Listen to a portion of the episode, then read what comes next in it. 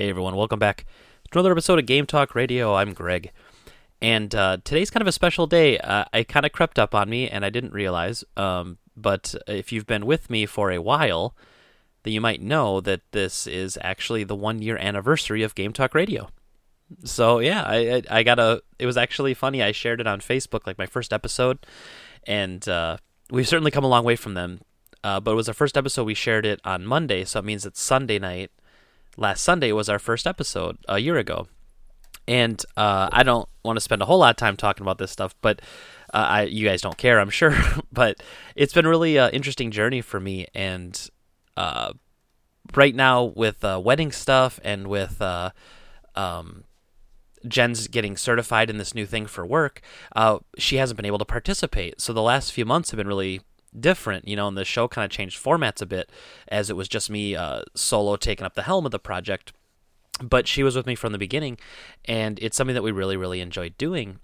So now I, uh, it, it's, I can't believe it's been a year, I guess, is my thoughts on this. Like, I, I wanted to sit down and say something, but I, I don't like to pre-do a lot of, like, script out what I'm going to say. You know, a lot of this really comes from the heart, and anybody who listens to this on a regular basis, I mean, it means so much to me. I can't even really tell you, knowing that um, my words are something that somebody else wants to listen to. And it's silly because I know I've I've worked video game retail now for the better the better part of two decades. We're going on almost twenty years now that I've been working video game retail. And a lot of people valued my opinion of what I talked about games and things, and I always felt like I wanted to share that with a larger audience, and I feel like I finally, for whatever reason, finally now am doing that. And so I hope that you guys enjoy it. I hope we're getting new listeners all the time, and I hope people, um, you know, like what we're doing, because obviously if you don't like it, then you shouldn't be listening. Uh, but we're trying to do something different. You know, we're trying to not be a news source, not be a journalist. We're just trying to be, um, you know, we're just trying to be an opinionist, uh, where where I share my views and what I t- what I think about the industry as a whole and what I think of certain ridiculous stories that come out. And yeah, I mean, this is one of those times uh, where I'm just really happy, I guess, to know that uh, what I do makes a difference, if that makes sense. Um, but anyway, uh, I, I, I always appreciate any little bit of people listening that I can. It's incredible, and I, and I thank you very much from the bottom of my heart.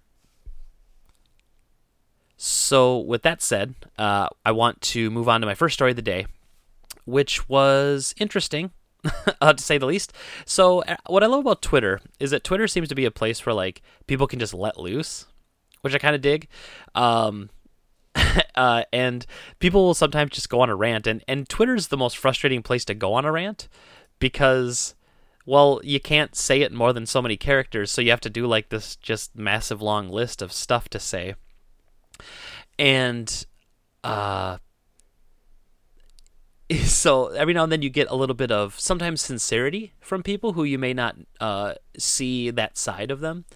So uh, there was a game developer recently uh, who was doing an interview with someone, and he basically, someone asked him a question. Let's see exactly what it was here. So so he just kind of started his Twitter tirade like this. So his first tweet was, "The other day a friend commented to me, I wish game developers were more candid about development.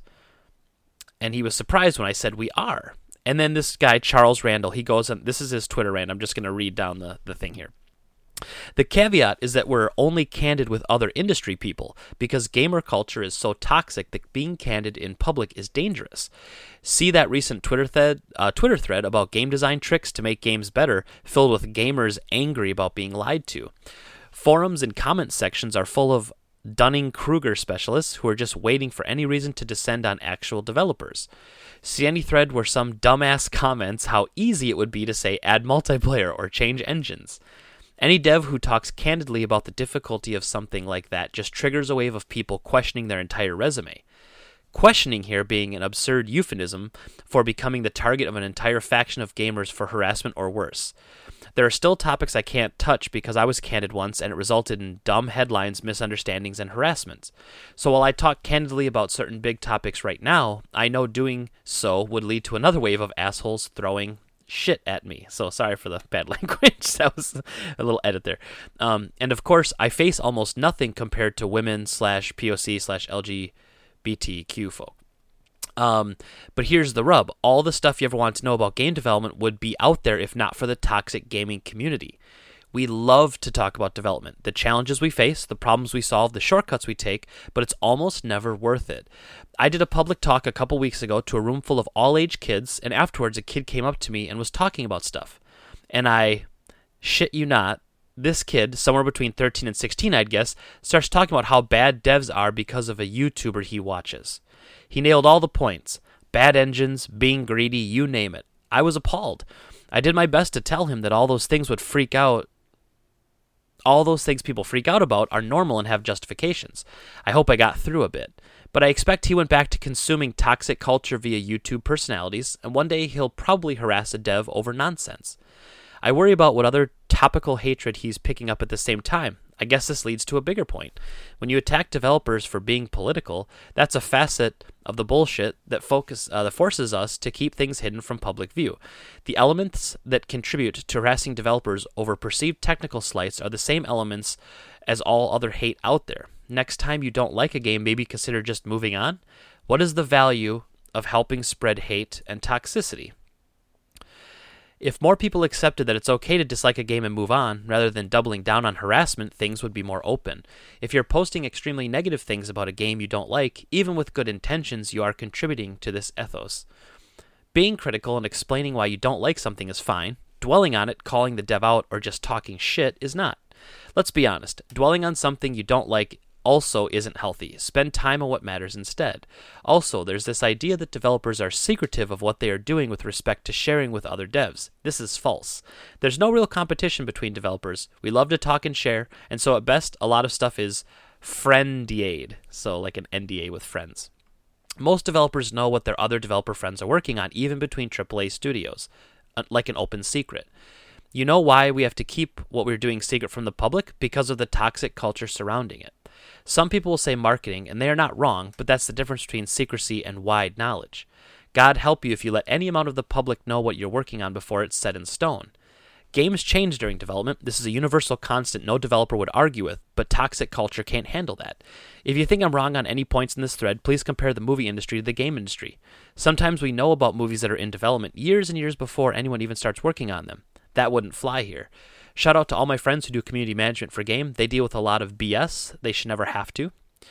Um, if you argue some developers deserve it, or there are two sides, or not all gamers, congratulations, you get muted. Okay, so he's not taking anyone's crap, apparently.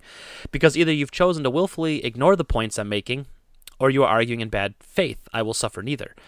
Ah, and looks like a certain well-known group of dumbasses has latched on as expected. Thanks for proving my point.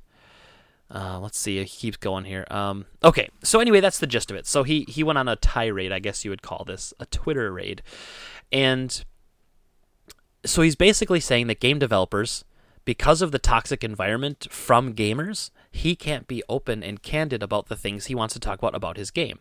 So this is going to probably be an unpopular opinion, but I don't disagree with him all the way. I do feel like there has to be, like, he can't say that nothing's ever happened that makes gamers not trust developers, because that has happened. But I, I do agree that that's not an excuse for him being able to be treated that way. And so I guess I'm not, I don't agree with how he's, I don't like generalizations, okay? And so to say that gaming has a, gaming does have a toxic culture, there's no denying that, but you have to be careful in how you word that, because you're not, you don't want to clip somebody like me, who, to, I, I honestly take offense to when people say like, oh, to- gaming is so toxic. Well, I'm not toxic.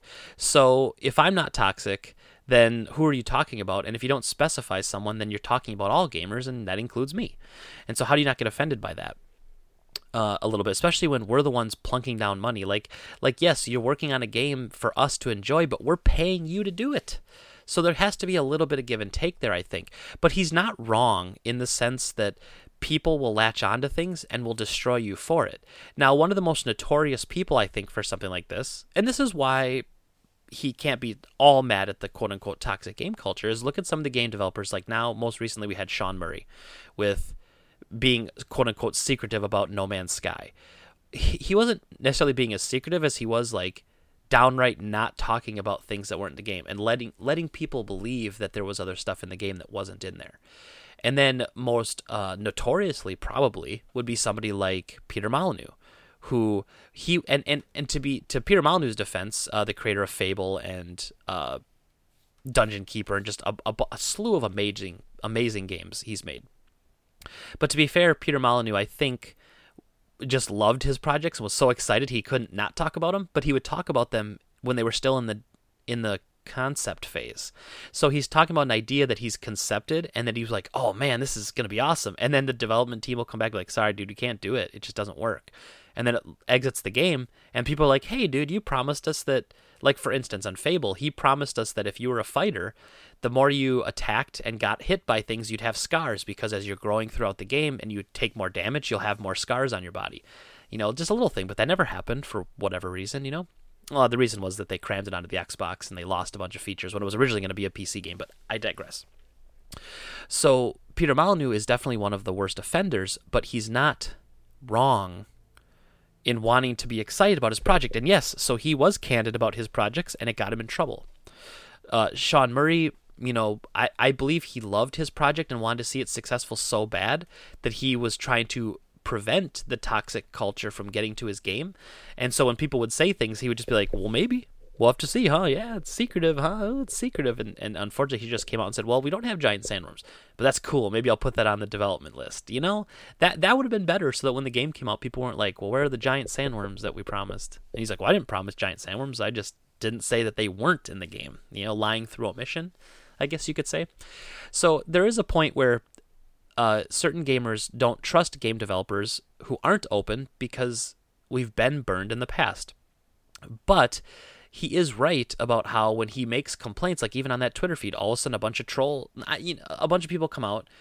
Uh, sorry, not trolls. Just the people people that talk trash to you on the internet are not trolls. Sorry, little mini rant here. A troll is somebody who purposely says information to try to get you to like, um.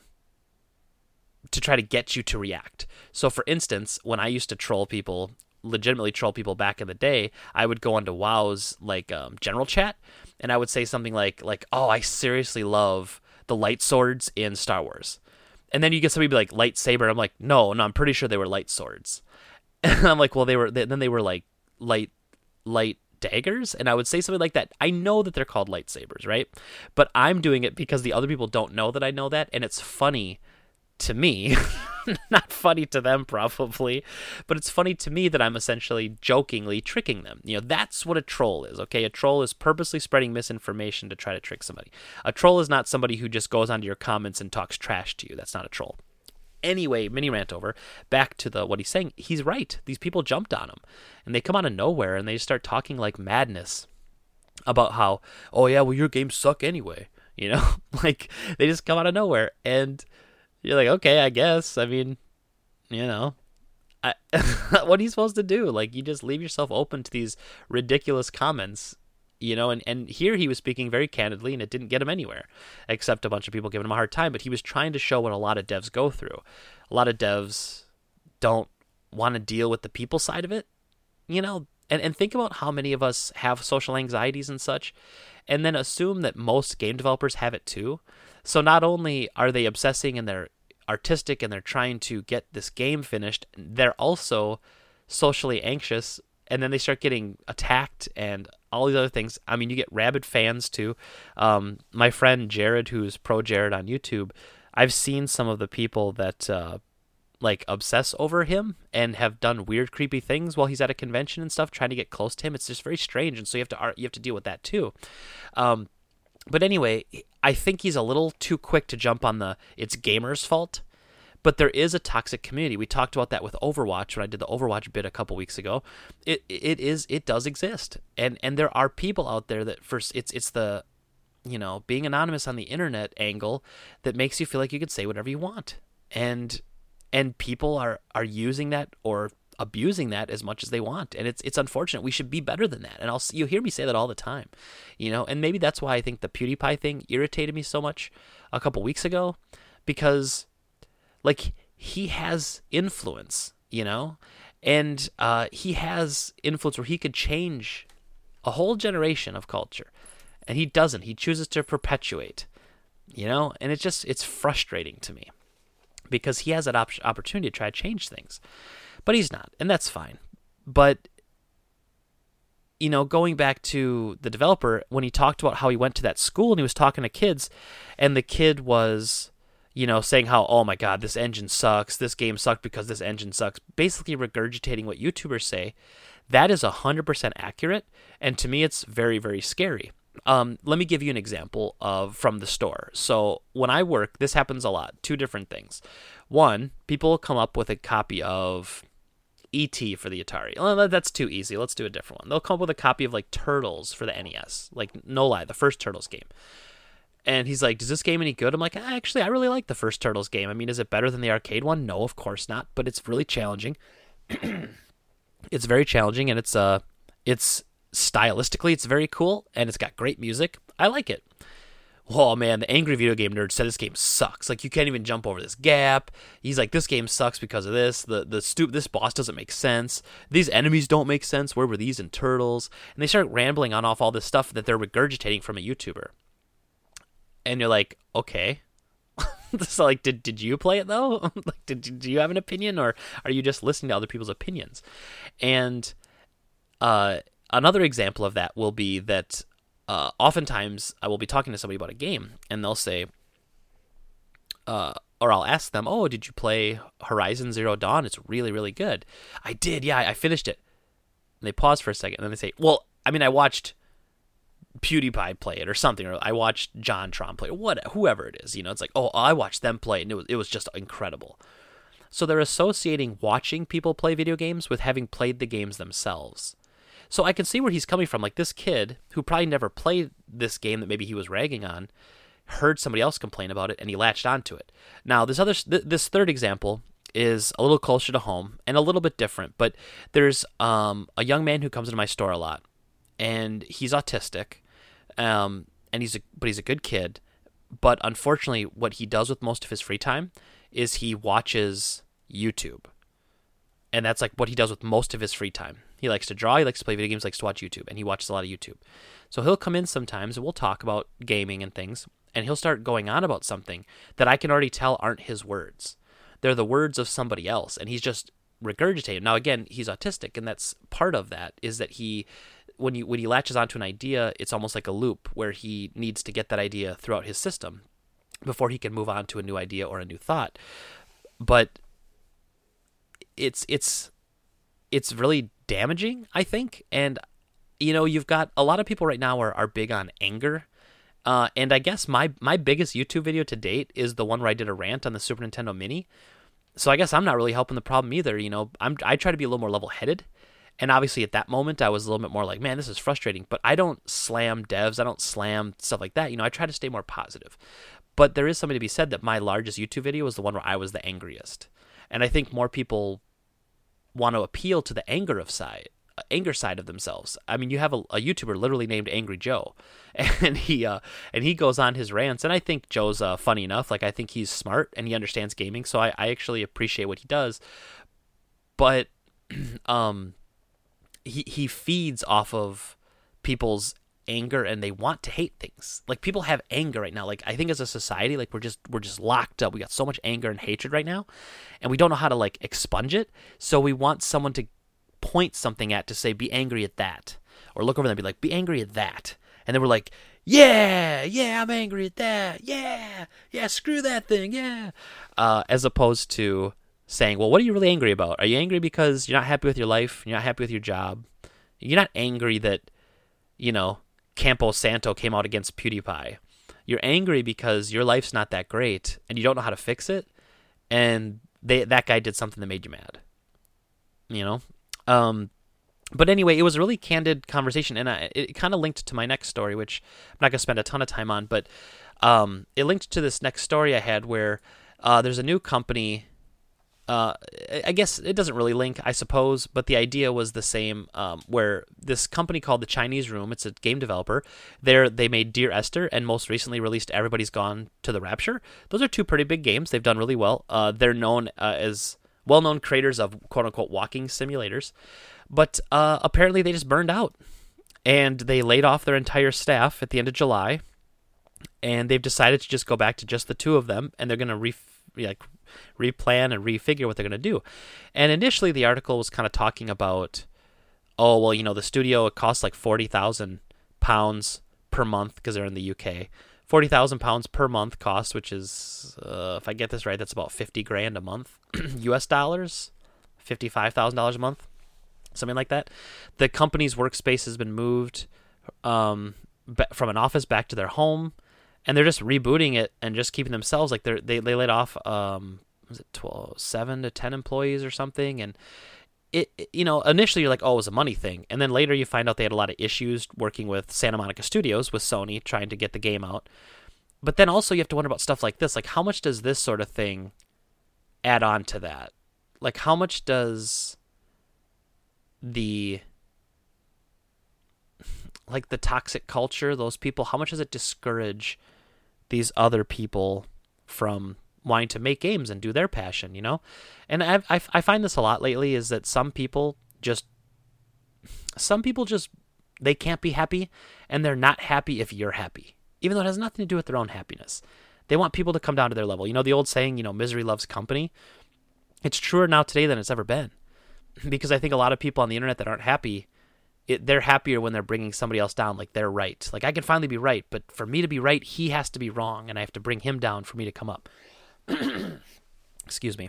Um, and, and, and that's, that's an incredibly damaging and awful way to live your life, quite frankly, but it is what it is. And all we can do is hope that, you know, and, and this is the thing, I, I agree. I love transparency. I love hearing stuff about game development. I absolutely love it. It's so interesting to me. And it's like, what we're doing right now is, is killing that just because, you know, we're not happy with the way developers do things. And then look at how a lot of early access games on Steam, they release this game in early access, then the crowd, we talked a little bit about this in a story months ago, but a, the crowd, uh, when it was um, talking about Rust and how he, there's going to come a time where he stops listening to feedback, because you get stuck in a feedback loop where the smallest group of people don't like something, so they complain the most. You change it. Then the people that weren't complaining because they were happy, they don't like the change, so then they start complaining.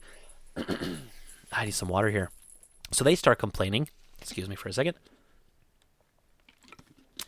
Okay, so they start complaining, and then you change the game to appease them, and then the other people that were complaining, uh, then they're upset again, so then they complain until you appease them, and it's an it's an unending loop of development. The game's never ever finished because you keep trying to make it better, but the thing is you keep bouncing back and forth between people. So we want transparency, but that's an issue with transparency as well, is that if we know what's going to happen, we hate it. Now, this might be a little bit more of a stretch, but the new, the latest Devil May Cry game that came out, D M C, and I know people are going to think this is crazy because it's become the new game just to crap on for no reason. D M C was a fun game. Was it perfect? Absolutely not. But it was a well-polished game. It was a fun game to play. But when they first showed the concept art for Dante, where he was like in jail and he looked like he was strung out, like just, just anorexic, strung out, just awful looking, like everyone hated it from day one. And so they could have gone back to the drawing board and changed his look, which they did a little bit. They took out a little bit of the drug addict look, and they, they went out of it a little bit. And then the game, though, had this negative stigma from that very one picture that it never recovered from. And I'm not saying it's better than other Devil May Cries. It's not better than Devil May Cry three. It's not better than Devil May Cry four. I'm just saying it's a good game. It's still fun to play. But everyone in their head has a negative image of it. Now, this is another example, too, of people who never played the game. They just trash that game. And, like, I've played it. I played it all the way through. I did a video review on it for my old brother's Insanity channel years ago. And it was awesome. You know? And, like, the game was fun. I had fun with it. Like, that company makes really polished games. Um, Ninja Theory makes really, really good games, damn it. They're the guys that made um, Hellblade, Senua's Sacrifice, and they uh, they made Enslaved. Um, again, not a perfect game. Not saying it is, not saying it's better than any other Devil May Cry, but it was still a fine-made game, and it was fun, and it was good. And uh, but that game never recovered. I have people come in the store all the time, and they'll just pull up a game off the shelf and be like, this game sucks. And I'm like, oh, you didn't like it? And it'll be something like Devil May Cry two, which, again, notorious for people trash-talking. And I'm like, oh, you didn't like it? Oh, well, I heard that it's like just like the worst sequel. It's boring, and Dante doesn't even talk anymore. And you're like, so you didn't even play it. You didn't even play it. A YouTuber told you it sucked, so you think it sucks. Um, I don't know. Maybe I'm hurting myself here, because maybe the people listening to this are like, well, Greg said don't listen to people and I'm not going to listen to Greg anymore. So I don't know. I I don't want people to listen to my opinion and just regurgitate it. I want people to th- take what I say and then go, that's an interesting point. Let's think about it more. And then think about it more. And then come up with their own opinion. Um, this is very unpopular, and I tell people this and they don't like it when I say this, but I don't really watch YouTubers and I don't listen to gaming podcasts, even though I make YouTube videos and I have a gaming podcast, because I feel like if I listen to too many other people's opinions, I can't make my own opinion. So I listen to the articles, I think about it, I read some of the comments, try to understand where people would be coming from on both sides, and then I formulate an opinion based on what I feel. And I wish more people would do that. I mean, too too often times people jump the gun and they don't, and they, they regurgitate instead of contemplate, you know? Is that a thing? Can I can I make that a slogan? Contemplate, don't regurgitate. Uh, put that on a t-shirt. Um, but it, you know, again, I, you'll hear me say this a lot. It is what it is. I don't, I don't know how we can change that. All, all I can say is, once again, we can be better. Change starts with us. We become better. We help the people around us become better. They help the people around them become better. And this isn't, again, you know me, I'm not this kumbaya, sit around the campfire, holding hands, singing crap. I'm not talking about that. But this is this is how we make change, is we change ourselves and you change the ones around you and you positively influence people. Right now, there's so many forces on YouTube that are negatively influencing people, and we're just dropping into a hole. And it's this anger movement. It's really unfortunate because it's not an accurate portrayal of who we are. And it's, it's, but people are looking for an outlet to kind of kick out that anger, and it's, and there it is. All right, let's kick this thing off. So uh, in the wee hours of the morning, so about four or five hours ago, this story broke, which is why I love doing this on a Tuesday. I'm getting a lot more stories coming out as they come out. But uh, we have more information about the Atari Box. So we ran a story about this a couple months ago. If you remember, um, Atari is uh, going to do a, a crowdfunding thing coming out this fall sometime, and they're basically coming back. Atari's coming back, right? And you're like, okay, well, okay. I mean, I've never been much of an Atari guy. I came up with the N E S, but there are a lot of people I know that came up with the Atari. So, you know, there's obviously a lot of uh, nostalgia that goes along with that, and I can respect that. You know, it's not, you know, it's not my system that I'm nostalgic for, but that doesn't mean it's, it doesn't mean something to other people. So, uh, yeah. So uh, it was uh, ba- it was actually back in June. Uh, the Atari declared that they're back in the hardware business, and uh, the announcement of the Atari Box, which they described as a retro-styled P C tech-based console. One month later, it emerged uh, that Atari planned to crowdfund the project, and now we have some hard facts on cost and what's under the hood. So this is an article I was looking at on P C Gamer. So basically, um, Atari Box creator and general manager Fergal Mack was speaking to VentureBeat, uh, and he noted that an Indiegogo funding campaign will launch this year, and that the final product will ship in spring of twenty eighteen. And when it does, it'll cost between two hundred fifty dollars and three hundred dollars and will boast an A M D custom processor with Radeon graphics. And here's a quote from Fergal. People are used to the flexibility of a P C, but most connected T V devices have closed systems and content stores. We wanted to create a killer T V product where people can game, stream, and browse with as much freedom as possible, including accessing pre-owned games from other content providers. Um, uh, continuing the quote, we've chosen to launch Atari Box with Indiegogo given their focus on delivering technology products and their strong international presence in over two hundred countries, allowing us to reach and involve as many Atari fans around the world as possible. It's a very flexible product, and you don't need to spend more money if you don't want to. In some ways, you are building some freedom. End quote. Uh, so again, he said that the crowdfunding is this fall and that the item, the Atari Box, is expected to ship in spring of twenty eighteen. um, so, huh, I hate to say it, this thing is going to flop hard. What I would say is if you back this thing, please be aware that you're probably not going to get your money out of it. One, either the thing will never come to fruition because launching a console is seriously difficult. And that's why not a lot of people get into the hardware business, or the ones that do for the first time rarely succeed unless you're a huge company like Microsoft that can kind of buy your way in in the beginning. Um, so if if the product even comes out, which I, I actually have fears and, and things that it won't, uh, even if it does come out, it will not be supported and it just won't I don't know. I, I don't know how this thing could be successful. It, it almost sounds like when he talks about how wanting to have as much freedom as possible. Like, what does that mean? Accessing pre-owned games from other content providers? What is he talking about? So is he talking about physical pre-owned games? Is this thing going to have a disk drive in it that plays P S three games? No, it's not going to do that. I mean, I'll think. I mean, I'd like some more details, but I'm sure that Sony would come after him for that. So you're like, okay, so does it? Will it maybe have Steam on it? That seems reasonable for for uh, us to assume that Steam would be available. Uh, it's going to run Linux, so it can do what P Cs do. Uh, is it going to ha- allow you to put emulators on it? Probably. And even if it doesn't allow you to do it, the modders will have it up and running with emulators in probably about a week. But I don't see what the... I don't see how they make money off of it after selling the initial unit. Like, what else is there? Is it going to have U S B controllers, or are you going to make us buy your kind of controllers? I mean, they seem to be talking about openness and freedom, so you'd assume that it's basically a, a Linux P C. A, I mean, dare I say it's like a like a Raspberry Pi type device where it's just it's a, it's a micro P C. That's what it kind of sounds like to me. It's going to be a micro P C locked into a an Atari-looking shell to kind of feed off of nostalgia. I mean, it's the perfect time right now to do something like this because so many people are just amped up over retro stuff.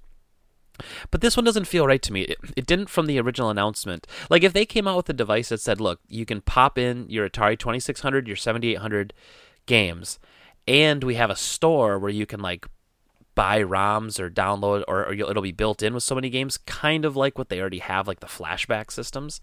Like, I could see that. This device...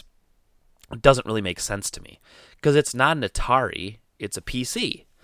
And and I don't I don't know where they're going with this. I, it doesn't make any sense to me. And, and I, I'd love to be wrong. I mean, nothing makes me happier than being wrong when it comes to something like this because I'd love for this device to be successful. If this brings a bunch of people back to gaming because they miss the days of Atari and this somehow recaptures that magic, that's fantastic. And that's excellent. You know, so I'm not crapping all over that. But I just don't see this happening. I don't see it even finishing funding. I, I think it'll get funded. Well, Indiegogo doesn't have like a goal. Like, you just get the money anyway. But I think that uh, it will raise money, and I don't even think it'll come out. We don't even have yet, excuse me, we don't even have yet official images. We're still looking at this one three D rendered picture of what it's going to look like, which looks like some sort of mix between, I don't know, the back of a nineties Mustang fin where the covers the back window and an Atari twenty-six hundred. And I mean, we don't even have any we don't have anything real, don't have anything substantial. You know, we talked about, and I, I'm pretty sure it ended up being a hoax or whatever, but that the Coleco Chameleon thing that was supposed to be coming out, and then a long time ago we had that uh the Phantom box, which was uh gonna, you know, it was a system coming out that was gonna play like P S two, Xbox, and GameCube, and then it was gonna play P S three and three sixty, and um so I'm worried about this, honest, quite honestly. Um, I'm worried that people are going to spend a bunch of money on this and not get, A, not get a product at all, or B, if they get a product, it's not going to be anything that's anything. Um, I have, I was one of the people that bought the Ouya, one of many. If you don't know what the Ouya is, that was a, basically, and, and I actually, it, it did what it said it would do. I'm not mad at the company. I just realized I didn't want what it said it would do. But originally they said it's going to run Linux and it'll have an app store on it. So... this app store will allow you to download Android, like from the Android marketplace, and play those games, but on a T V with a controller. And I was like, well, that's appealing to me because I like playing handheld and mobile games, but I don't like playing them on the go. As dumb as that sounds with mobile games, which I later found out is true, how stupid I was about it. But typically, a game that's a handheld, I want to play on a T V. So I was able to play all these cheap Android games for free on this device on my T V. And then you realize, well, these games suck. So that's kind of why you didn't really want it. But the Ouya did eventually come out. It was delayed quite quite a lot, but it did come out, and then it came out and it just died. I mean, the company died, it died, it all died, it all fell apart. So I feel like that's the same thing here. Uh, and I want to go back a little bit and talk about um,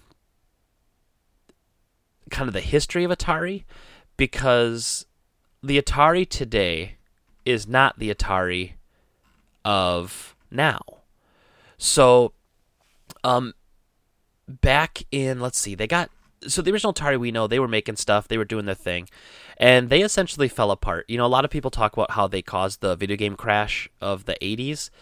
Um, they they did to an extent, um, but it was also the fact that you had a lot of different devices making video games, and toy stores and electronic stores couldn't decide which ones to carry, and it was spread too thin, basically. That's why you don't often see more than two or three game uh, system developers, console developers um, now, because there's just not enough room to have your customer base split between more than three people. And even now, if you look at it, I don't think they're really split between three. I think they're split between two, Microsoft and, and Sony. And then Nintendo's always the third one, where people almost always get a Nintendo system along with one of the other, because it's different. You know, that's how I always kind of looked at it. Uh, so, you know, Atari was trying to really crank things out. They released the Jaguar. Um, and then after a bunch of lawsuits uh, in ninety-six, Atari was pretty much just toast. And then with the failure of the Lynx and the Jaguar, it just wasn't, they just weren't working. So then uh, it looks like the the Atari name and assets were sold to Hasbro for five million dollars, like in nineteen ninety-eight or something like that, uh, which was the company that owned Atari before that. It was a fifth of what they had paid twenty-two years earlier. So that's a, that's a lot of lost value in a company in twenty-two years. Um But the transaction was basically used for their brand, which fell under the Atari Interactive division of Hasbro. I don't think they did anything um, with that name. Uh, and then when uh, there was a French publisher called Infogrames, so or Infogrames or Infogrames, Grames, I, I can never pronounce this stupid name, but they were publishing video games for a while. They did like Test Drive for a while, stuff like that. So they took over Hasbro Interactive. Um, so once they took over Hasbro Interactive, then they decided they want to reinvent the Atari brand. And so they started putting the name Atari onto certain games. So you can see it on uh, Driver Parallel Worlds, uh, Splashdown, Transworld Surf. Um, and then they also put the Atari name on Enter the Matrix, Stuntman. So there were there were a bunch of... Uh, so basically, it was a rebranding. So Infogrames was like, hey, the Atari name has equity. Let's start using the Atari name to try to get more customers to buy our stuff. Like, that's really all it was. Uh, and so they've been doing that ever since. Um, and they've just been, you know, they've been quote-unquote Atari. So they've been putting out things in there. Um, and then, uh, you know, it, not a lot happened. So... Like in twenty thirteen, twenty fourteen, they were um, like like not really much of anything. Um, and then in twenty seventeen, all of a sudden, is when we hear he announced the company's developing a new game console, and it was uh, going to be the Atari Box. So it's this really weird thing. Like, at least the Nintendo of today is still the same company it was thirty years ago to feed off of our nostalgia. You know, like a lot of the same people are there, like Shigeru Miyamoto there. Um, unfortunately, some people aren't that passed away, like Iwata, but they were in positions of power when, at the time of, of him leaving us. So, you know, that studio still had a lot of the same people. Um, Sony's pretty different. Uh, you know, I don't really think there's anybody still there. Like Mark Cerny is probably one of the longest running ones there, but, uh, and then you have, uh, you know, like Microsoft is, is also very different. Not that there's much nostalgia in a system that's only like sixteen years old, but, um, you know, you get my point. So, uh, but Atari is not even like the same anything. It was just, it was, it went out of business. The company closed. Its assets were purchased for a certain amount of money so they could use the name. And now they're just using the name. So it's not even, it's not even Atari, I guess is my point. So, which may not be a bad thing, because Atari wasn't that great, especially in the end. It was kind of it's kind of sucked anyway, so it's fine. But um, it's all very interesting stuff, right?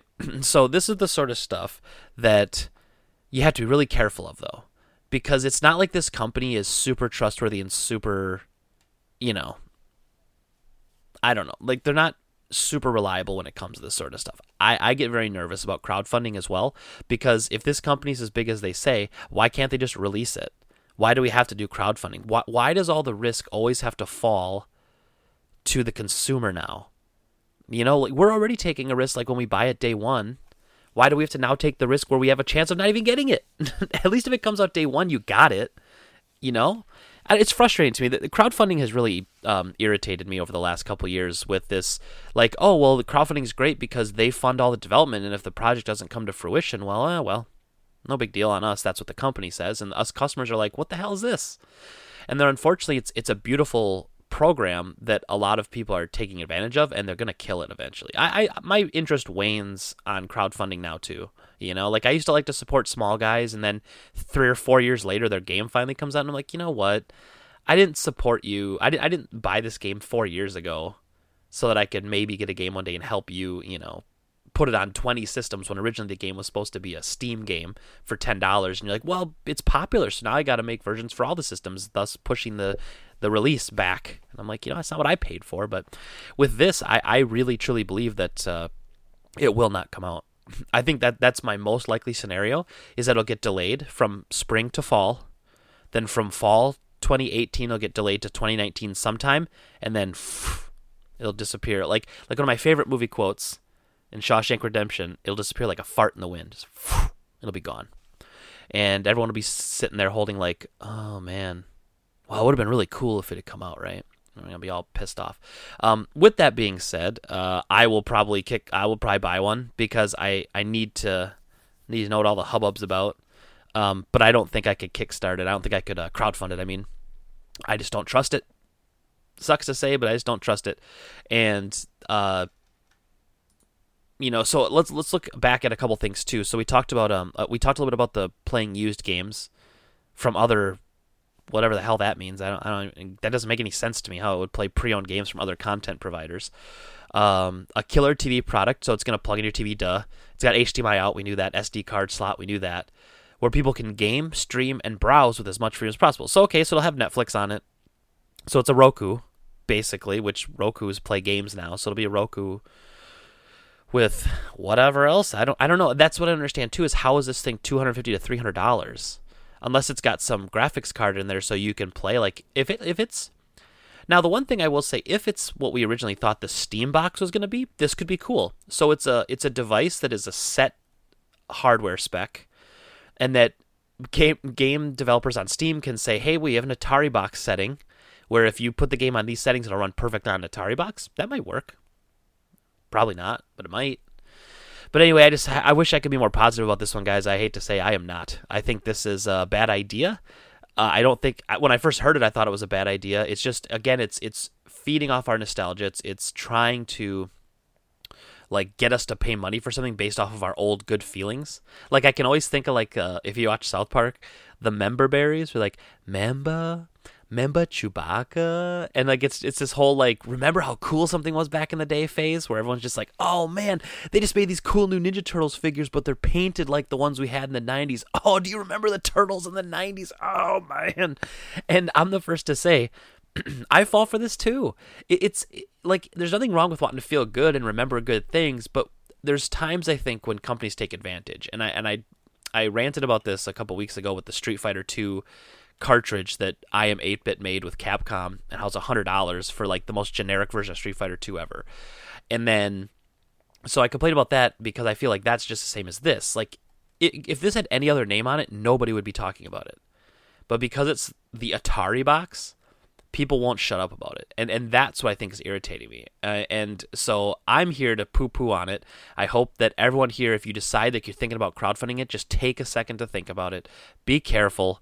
Maybe they'll release more info once the crowdfunding starts. Maybe they'll have a working prototype and they'll have a video sh- proving me wrong. I'm cool with that. If they have a working prototype uh, at the at the time of the Indiegogo crowdfunding video, and I can see it working, see more things like see a controller, or, or maybe it won't even come with a controller. Maybe you have to get your own controller. I don't know. Don't care. Uh, but that sort of thing will make me more believable. But right now, they're talking about crowdfunding and they're talking about what it is, but we have no pictures. We have no hard evidence. And it's not like it's Sony with the P S four when they're like, oh, we can't show it to you yet. We're going to reveal it. You know they're making a P S four. Now, these guys, I don't know. I don't know. I don't. I just don't trust it. I hate to say it. Just don't trust it. Alrighty, well, with that being said, uh, that is the end of the show, Graham, today, folks. So as always, I appreciate you listening. Um, well, let's take a look. Actually, let's do a let's do a game recommendation today. I was kind of looking at. I I literally do this on the fly. Like I look at my game collection in my office here as we're uh, as we're um, as I'm doing the end of this podcast, and I just pick one. Okay, so here we go. Sega Genesis, a, a great game called Comix Zone. So Comix Zone is a really neat concept, is you're fighting inside of a comic book. So it's a classic style beat 'em up. Sadly, it's only one player, but it's a classic style beat 'em up, you know, like Final Fight or Streets of Rage. And you uh, uh, you move throughout the panels on a comic book page. So you'll fight a bunch of enemies, and then like it brings up t- uh, speech bubbles as you're fighting, instead of, you know, like, it's just really cool. Um, very, very stylish game, incredibly difficult game. So very, very good. I highly recommend uh, anybody try that out. Comix Zone, good beat 'em up, arcade style beat 'em up game. Incredibly difficult, and it's got really good looking graphics, nice soundtrack, and uh, really fun. So Comix Zone, Sega Genesis. Uh, again, as always, I appreciate you guys listening and watching on YouTube. If you are watching this on YouTube, or if uh, you're listening to it, if you could subscribe to The Drop Rate on YouTube, I'd really appreciate it. We're up to or over two hundred thirty subscribers in just the last six months, and we're really proud of that. We're trying to get to three hundred subscribers by the end of the year. That's really our, our original goal, was to get to one hundred by the end of the year. Um, so we're really, really proud of how we're doing, and, and to get to three hundred maybe this year, maybe we can get to one thousand by the end of next year. We don't know, um, but we're just having a lot of fun growing it right now. Um, obviously, you can leave a, leave comments, like, subscribe, anything. If you could share it, it means so much to me and uh, and everybody involved in the in the Drop Rate project. Uh, but uh, thanks again, as always. I hope you all have a great day, and we'll talk to you again soon.